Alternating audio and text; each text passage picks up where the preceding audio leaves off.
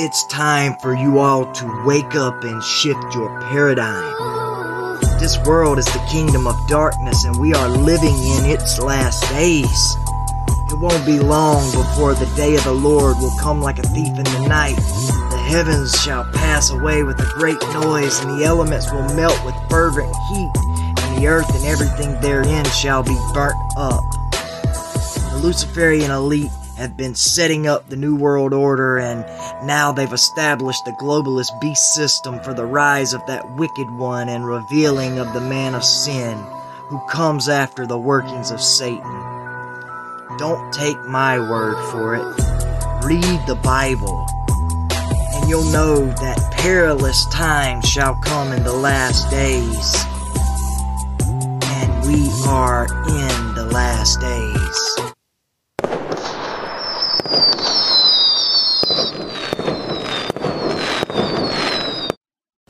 Welcome. I hope you're blessed in the Lord.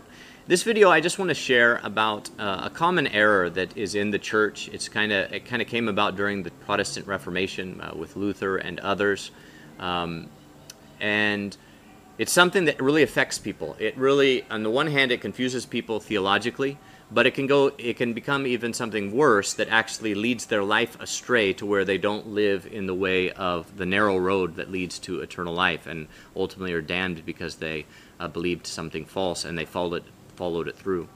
So the idea that I want to discuss is the idea that faith is is just it's just an idea or an accepting of a truth. Uh, it's an accepting of truth, a particular truth. The truth being that Jesus died on the cross, he took my place on the cross, and because he died on the cross, all my sins were dealt with on the cross, and if I believe that, then it would be applied to my life and I'll have salvation. This is not completely wrong, but it is not complete. It doesn't have the full picture of what the Bible talks about faith. And so it focuses in only on the atonement, and secondly, it focuses on an idea and a concept instead of focusing in on the Lord Jesus Christ. It's it's quite comparable to the uh, the modern word of faith doctrine. Now, if, if you're not familiar with word of faith teaching, basically it says that it kind of goes back to you know the movement of metaphysical Christianity, Christian Science, and basically says you don't pay attention to what you see, you don't pay attention to any experience, any physical reality, but you believe. So, for, for example, if you are sick, you don't claim that you're sick. You you profess, and by faith you say, "I'm not sick. I'm healed." And by saying it and by believing that, even though it doesn't manifest in your body, then supposedly it's supposed to somehow work out and bring about manifestation in your body. So this is the word of faith that if you believe it, even though there's no evidence for it, and you just believe a concept in your mind, then that will change reality. And so it's kind of similar to that. A lot of people will say, look, uh, yeah, my life hasn't changed. I, I, I have never experienced the presence and the power of the Holy Spirit in my life. I've never experienced a change of my will and my nature. I've never received a new heart from God. There's nothing new. But I believe that Jesus died on my cross on the cross for my sins, and because I believe that, then I know that I'm forgiven no matter what I feel, no matter what I experience, everything that's already set and done. That is a, a, dangerous thing to do because the Bible does not speak only about a conceptual faith, but a faith that is living and active and brings transformation and brings power and brings the kingdom of God into our lives. There's something alive and real in the faith that the Bible talks about. It's not just mm, accepting a concept in our mind. Now, this idea, when taken to the extreme, what it does is this is if the whole idea of becoming a Christian is look, you need to believe that Jesus died on the cross for your sins and that your sins are taken away because of what Jesus did. And the moment you believe that, then you are forgiven and you have eternal life. What that does is that makes discipleship, that makes living in obedience to Jesus Christ. The Bible says in Hebrews chapter 5 verse 9 that he's the source of eternal salvation to all who obey him. Um, there's many passages of scripture we can look at that obedience is required for eternal life. Doesn't mean that we earn eternal life through obedience, but the wa- the road, the narrow road that leads to life, is a road of obedience and submission to Jesus Christ. Not perfect submission, not perfect obedience, but it is a, a life. So if we say, okay, when, when I believe that, then I'm saved. I'm justified. I'm justified once, forever. I'm always going to be justified. Nothing can change this. I'm a child of God, and that's that's that. Well, then, where does discipleship and transformation come in? Well, it becomes something that's optional. So this is where the idea that there can be a, a such thing as a carnal Christian, somebody can live in rebellion to God all their life and yet be in right standing with God because they believe the right concept. They believe the right idea and understanding of the atonement and what Jesus did on the cross. So it's a very transactional idea and it's very uh, philosophical, it's very theoretical, and it doesn't bring a transformation.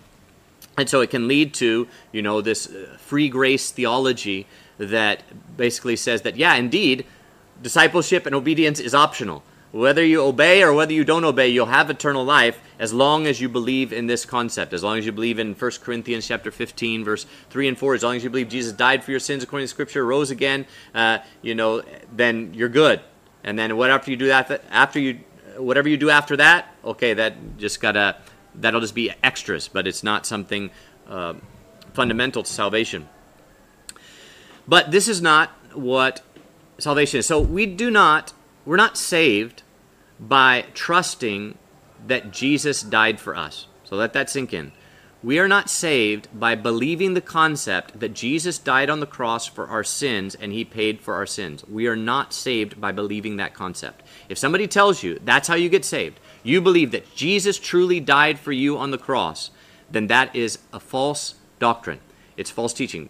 Not that it's false in itself. As Christians, we do believe he died on the cross for our sin, but the idea that that is how you are saved by believing that concept, that is false. That is not the truth of the Bible.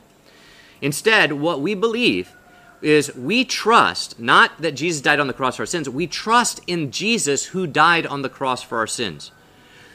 It's not by trusting Jesus died on the cross for our sins that we're saved. No, it's by trusting Jesus who died on the cross for our sins that we're saved.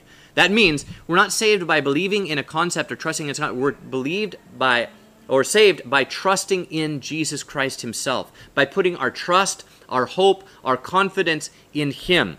Not just in something He did, not just in some action or some atonement or some concept, but we trust in Him.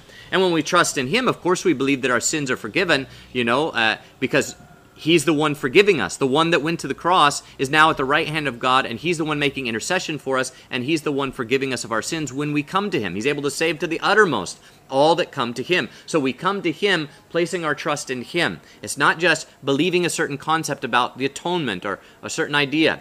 And so I, I hope it's clear that there's a distinction between believing a concept about the atonement and trusting in the Lord Jesus Christ risen from the dead.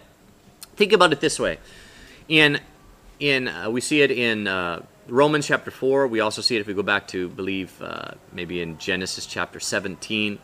We see that the Bible says that God had Abraham go out and look at the stars of the sky.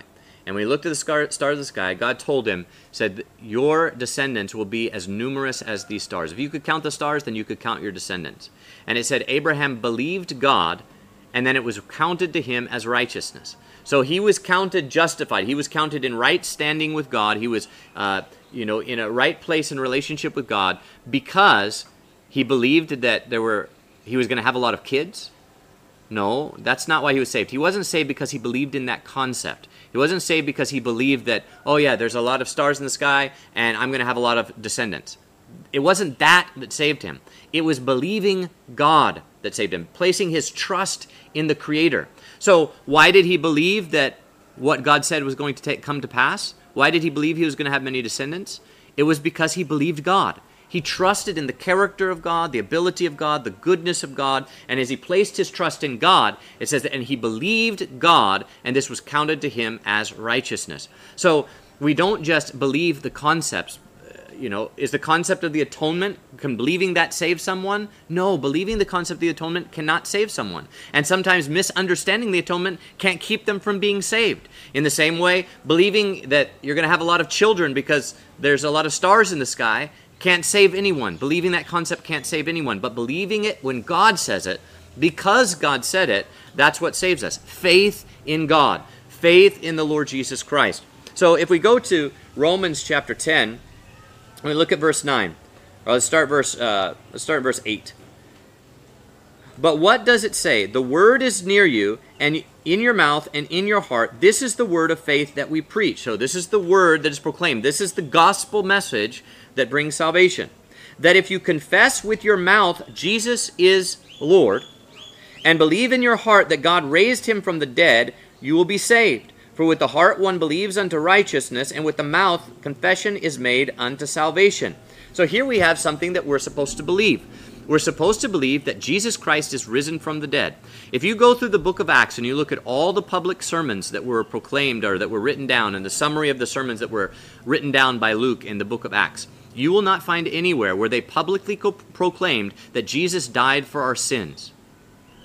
That didn't make it into the cut. Whenever Luke was making the summary of the, the gospel presentation in the book of Acts, he didn't include that. He, he often mentioned Jesus died, but God raised him from the dead. But it didn't say he died for sins. So, why is this? Because the very core message of the gospel is that Jesus is risen from the dead, and that means that now he is now Lord of heaven and earth. He is seated at the right hand of God. So, it's important, you know, that we believe that Jesus is risen, and that means that he is now Lord. We're confessing Jesus Christ as Lord. So, why do we believe that? Why is that so essential? Is it because believing that concept of a resurrected Christ and Him seated at the right hand of God is the right concept to believe? Well, yeah, it's a right concept, but the reason we believe it is because that's what God speaks through the gospel message. So when the word of God comes to us, just like it came to Abraham, the, the gospel preached beforehand whenever he was told that he was going to uh, be, uh, that all nations were going to be blessed through him and that he was going to have many descendants, and he believed it because he trusted God. So when the gospel message comes to us by the power of the Holy Spirit, and we are able to recognize this is from God, and I must trust in God, therefore I'm going to believe that Jesus indeed the risen Lord. And so when we confess that he is the risen Lord, we believe in our heart that God raised him from the dead, then we are saved and we are justified. That's why we are, are for with the heart one believes unto righteousness, and with the mouth confession is made unto salvation. And so the concept that we should believe most more importantly than even believing that Jesus died on the cross for our sins, the more important factor, the, the very central, not to say that not to say that believing that Jesus died for our sins is unimportant, but if we really narrow it down, is that Jesus Christ is Lord. And he is risen from the dead. He is the risen Lord. If we go back a little bit further, that he is the risen Lord after he died for our sins. And so it's all included in the gospel, but when it really gets narrowed down, we're focused on the fact that Jesus Christ is Lord. That's the message of the gospel. That's why, uh, you know, when we go through scripture and we understand the gospel, it's not so it's not only focused on us being forgiven going to heaven because when we do make it that the focus that we're you know believe that jesus died for our sins so that we can go to heaven then that's when discipleship becomes an issue it just becomes optional it becomes something that some heretical people will say, oh, you don't even need that to have eternal life. You don't need to walk in the narrow road. You don't need to fear God and walk in his commandments. You don't need to abide in Christ by obeying his commandments, John chapter 15, 10. Oh, all that's just optional. That's just discipleship, totally separate from uh, experiencing eternal life. No, that's not true. When we come and we place our trust in Jesus Christ, we trust him as Lord. We trust that He is the one that has all authority in heaven and earth. Now, what are the natural consequences of that? Or let me go back and say, what are the natural consequences, consequences of believing that I'm saved and I am definitely going to have eternal life as long as I believe that Jesus died on the cross for my sins? What's the natural consequence? Well, I'll make sure that I believe that. I'll believe that concept and I will find joy in that concept even. But that won't naturally lead me to obeying Him we could say, well, oh yeah, but that'll cause you to love Jesus and then you obey him. But no, it does. It's not. A, it's not an, a direct line from believing that Jesus died for our sins so that we can go to heaven to that now I'm going to live an obedient life to Jesus Christ. But it is a direct line when we say, I believe that God has risen Jesus Christ from the dead, seated him at the right hand of God, and given him all authority in heaven and on earth. That means that the only way I can have eternal life is, as it says in Psalm chapter 2, that I come and I bow down to the feet of the Son of God, that I worship Him as the King, Him as the Lord. What does it mean that He's the Christ? He's the anointed one, He is the King. And so we come to Him as Lord and we believe He is Lord. We confess He is Lord and we are saved through that confession. Now, if we trust in Him, if we trust Jesus, He's risen from the dead, He has all authority, and I'm going to place my hope in Him, what are we trusting Him for? Well, one of the things we trust is His promises. He promises that those that follow Him will have eternal life.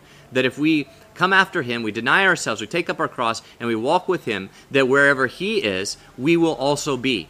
And we trust that He will lead us, He will guide us. So even though we know that we're often tempted in many ways, we have a lot of uh, temptations that come from without and from within, and all this stuff comes up, We know that He is able to save us to the uttermost. We trust all of His promises, all of His goodness that He will provide for us.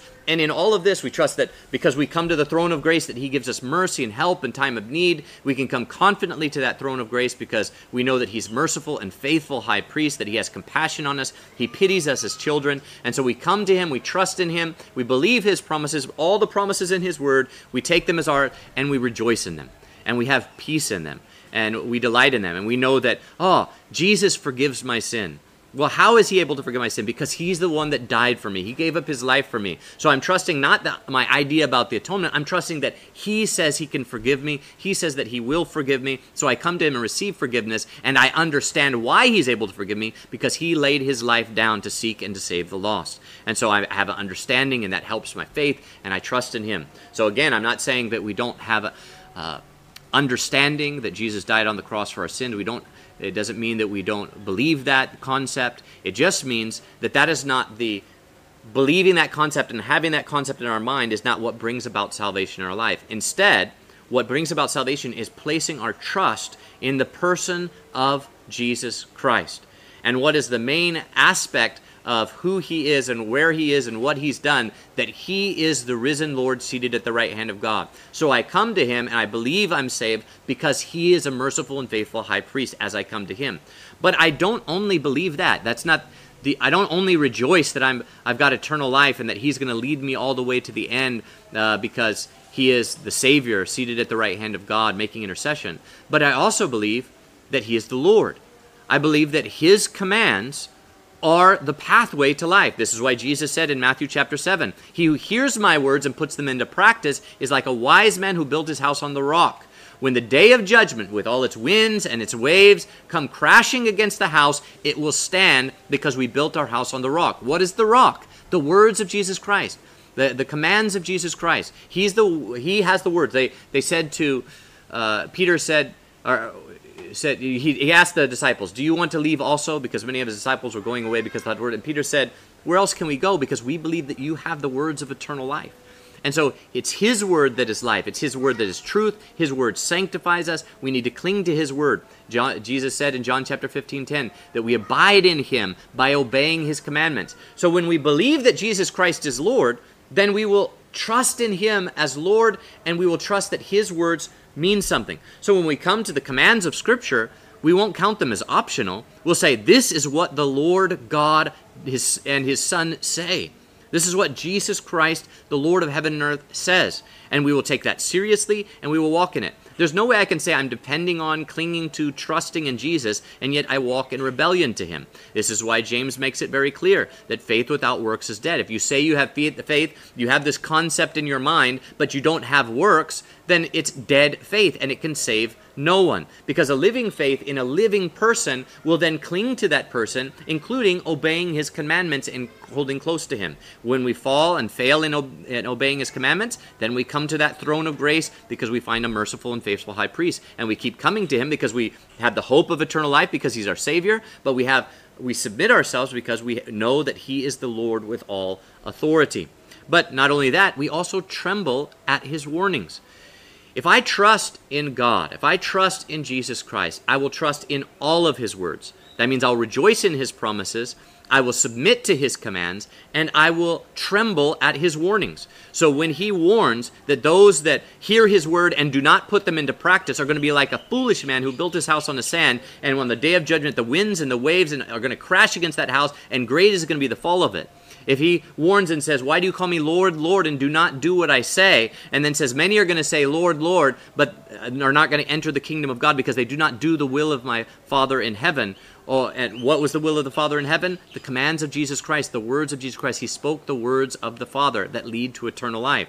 So when he warns me, I will tremble at his word because I trust that he is the judge. He is the Lord, he is the Savior, and he is the judge. And because I trust in him and who he is, then I'll find joy in his, being a mediator for me. I will find submission as I see that he is Lord of my life. And I will find trembling as I hear the warnings of Scripture so that I do not go astray and do not walk according to the flesh and perish, but that I walk according to the Spirit and by the Spirit put sin to death that I might live. Let me go ahead and close by looking at faith in uh, a passage of faith here in Hebrews chapter 11 because like I said the main error that I'm trying to address is this this idea that that faith is just an idea. It's just a concept in our mind that we believe a certain idea about the atonement and as long as we believe that idea about the atonement then we're good.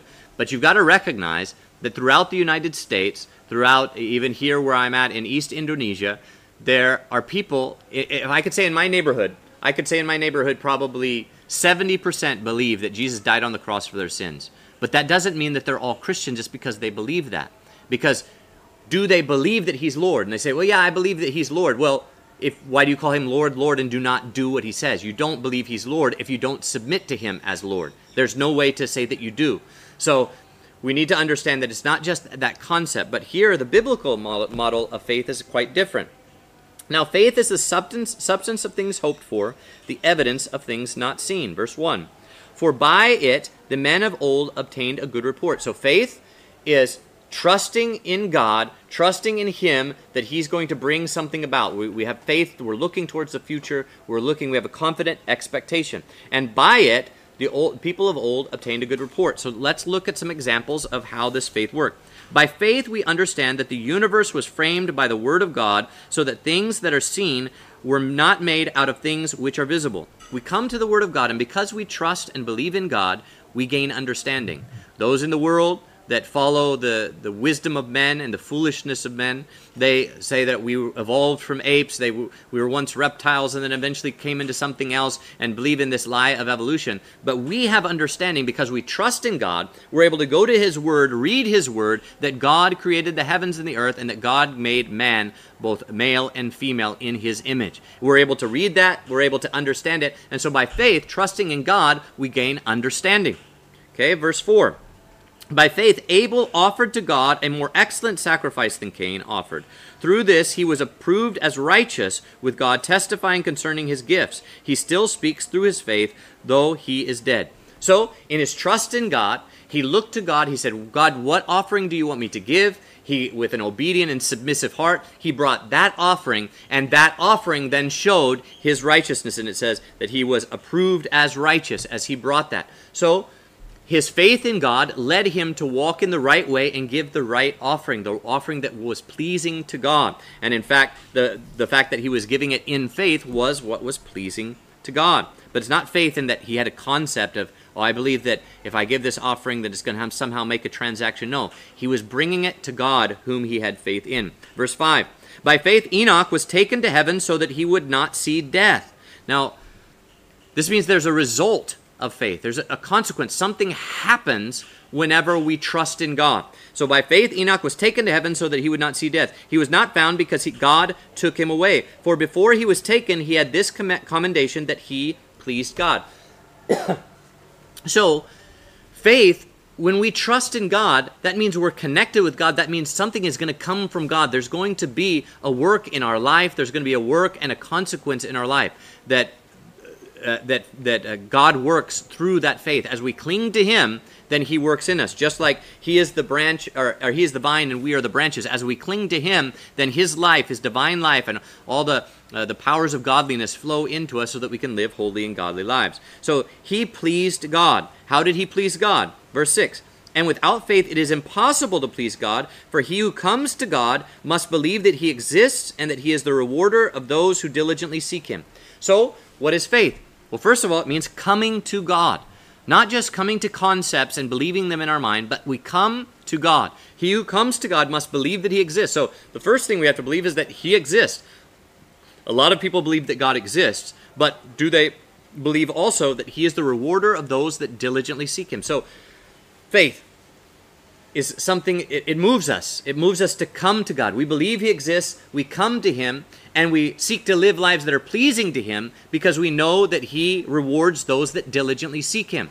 If we believe that God rewards those that diligently seek Him, and contrary wise, that God punishes those that ignore and reject him, if we believe that, what will we, what will we do? We will come to God. We will live lives that are pleasing because we will walk by faith, trusting in the Son of God, submitting to Him as Lord, trembling at His word, rejoicing in His promises. We will do what uh, Enoch did.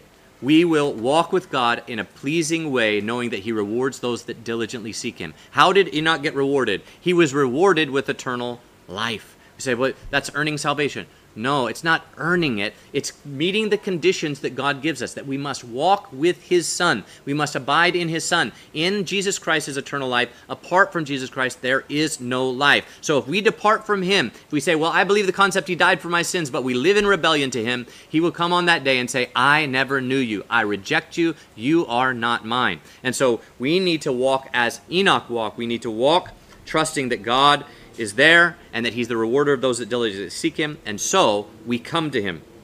Verse 7 By faith, by faith Noah, being divinely warned about things not yet seen, moved with godly fear, prepared an ark to save his family, by which he condemned the world and became an heir of the righteousness that comes by faith. By faith, what did he do? He trembled.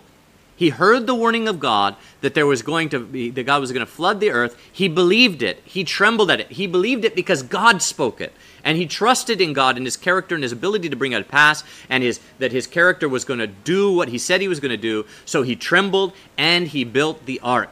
And this is what saved him. He was moved by faith. So faith moves us to action. This is the kind of faith that saves, not the kind of faith that has a right theological concept and believes it and accepts it in our mind. That is not biblical faith. Okay? It's true that biblical faith includes right concepts and having them in our mind, but that is not the whole of it. So the error is when we make that what saving faith is, when actual saving faith is a relationship with God.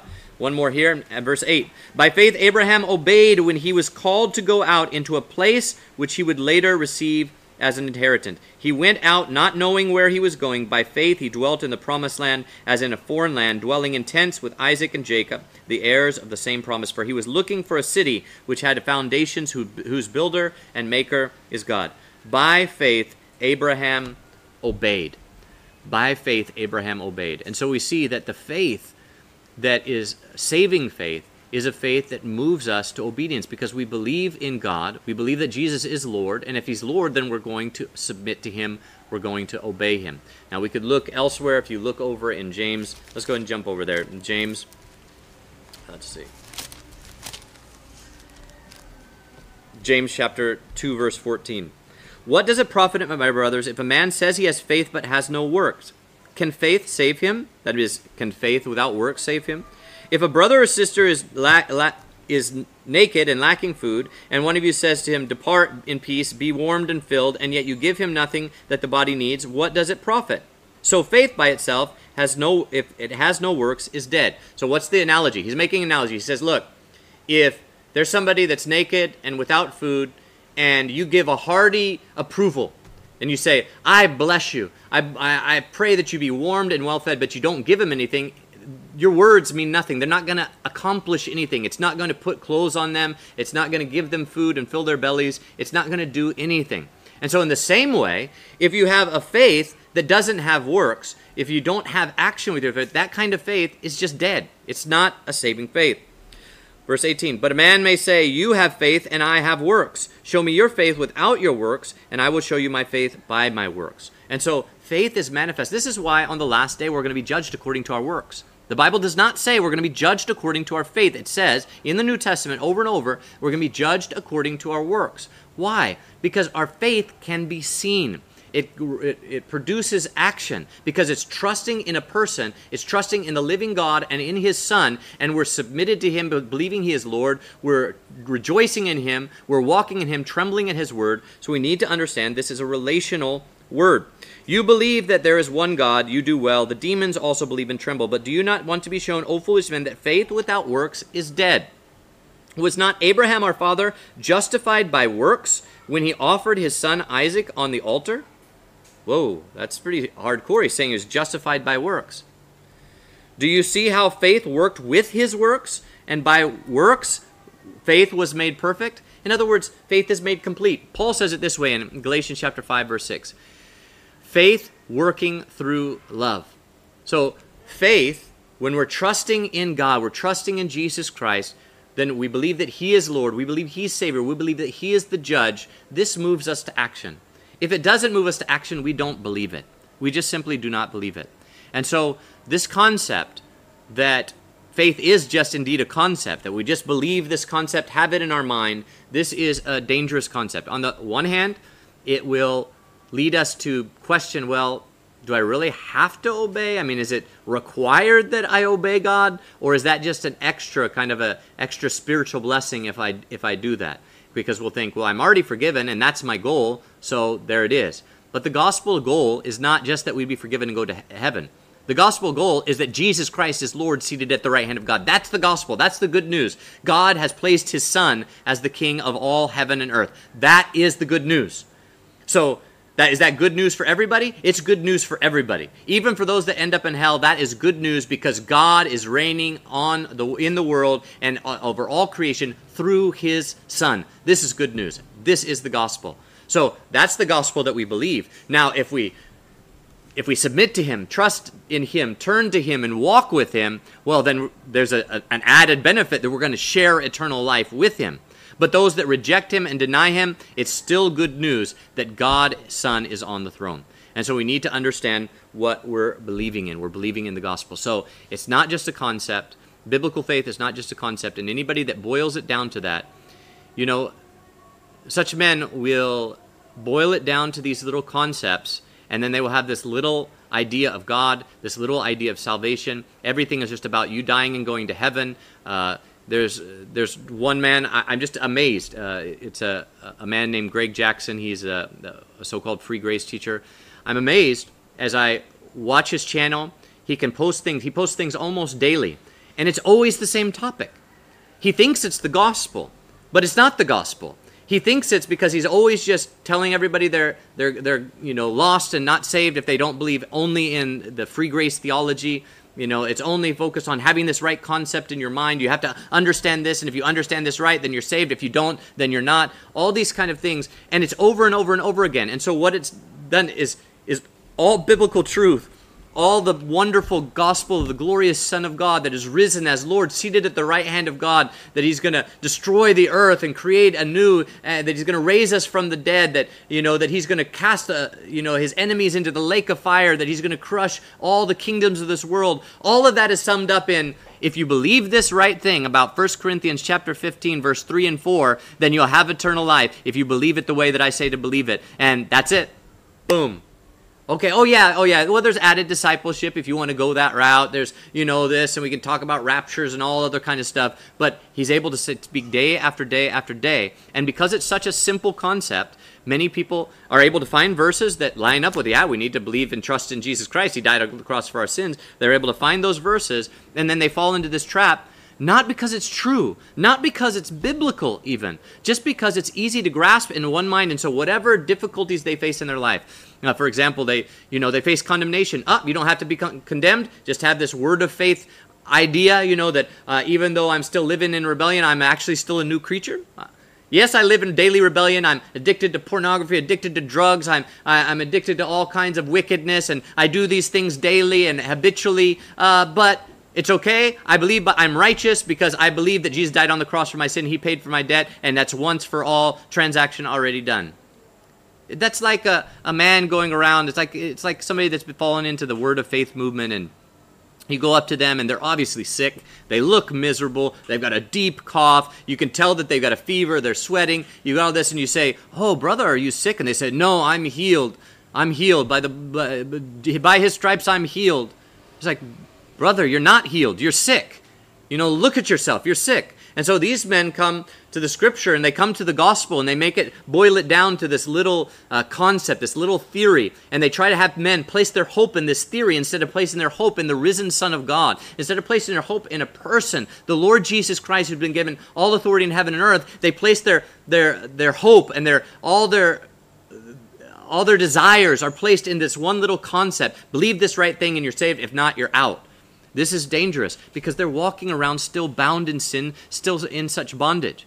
Now, That's a dangerous thing. You're either a new creation or you're not. Old things have passed away or they're not. You can't you, you, you can't say that oh you know I've, I've been changed by God but I'm not yet changed. No, doesn't mean that we're transformed in the moment of time to perfection. No, but we're changed from glory to glory into the image of Jesus Christ by the power of the Holy Spirit. As we walk in the Holy Spirit and we put sin to death day by day, you know, the Christian life is this. As we're walking, we, we're, we're like struggling with stuff. We're fighting against we know this is our temptation this is our weakness and by the we're praying lord help me help me to overcome this. He gives us power. We overcome that issue. Just when we're about to overcome something then the holy spirit comes to teach us and renew our mind more and show us other attitudes other mindsets other issues that are in our life that need to be worked on and transformed now. And so this is the life of walking with God. It's a, a relationship that He's continuing to peel off the layers of our sinfulness, of our motivations, of our attitudes. He deal, takes them off, and then we, by the Spirit of God, we fight the good fight of faith,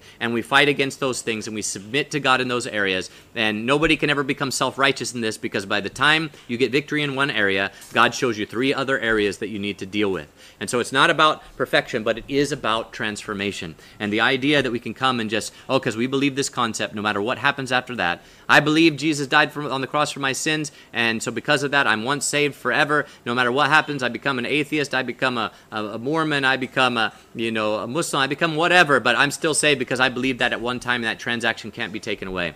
This is false, my friend. And this idea, the it, it starts with the concept that faith is only a concept in our mind, and we need to get away from that. Now, a lot of people that are uh, in the church, they they have that idea but they try to balance it out. This is the this is the real benefit of those in the Calvinist camp, is that they have this uh, idea that they want to keep both truths of Scripture, and so what they do is they have this this idea that as long as I believe Jesus died as a sacrifice for my sin, I believe that, then I receive assurance of forgiveness of sins. Okay, I'm I'm justified. I'm justified once for all. The transaction's been made. But then they say they go ahead and said, okay, yeah, but then God will supernaturally and deterministically work into our lives to make sure that we then bear fruit and we walk all the way to the end with saving faith and a holy life. Okay, so they're, they're doing their best to kind of work that false concept that was brought in by the Reformation. Now, when I say false concept brought by the Reformation, I'm not appealing to the truth of Catholicism because there were a lot more things that needed to be dealt with there. But whenever this idea, this concept that Luther and others brought in, that they're only supposed to have this concept believe Jesus died and then you're forgiven, that's it. Having that concept doesn't really fit with all of Scripture, and so that's why our Calvinistic brethren have gone the route of saying, oh, yeah, but then God has to work these other things in us by His grace, otherwise, we wouldn't be full and biblical Christians. And so I hope this has been helpful to you, just sharing some thoughts, things that are going on in my mind, and things I'm thinking about that are very important that we understand the biblical teaching of faith, that it's a living hope in a living person, that we're trusting in Him, trembling at His word, rejoicing in His promises, believing everything He says. If you don't believe what what God says in His Word in Galatians chapter 5 that those that walk according to the flesh will die, will perish, that he who sows to the flesh will reap corruption. If you don't believe that, you do not trust in God.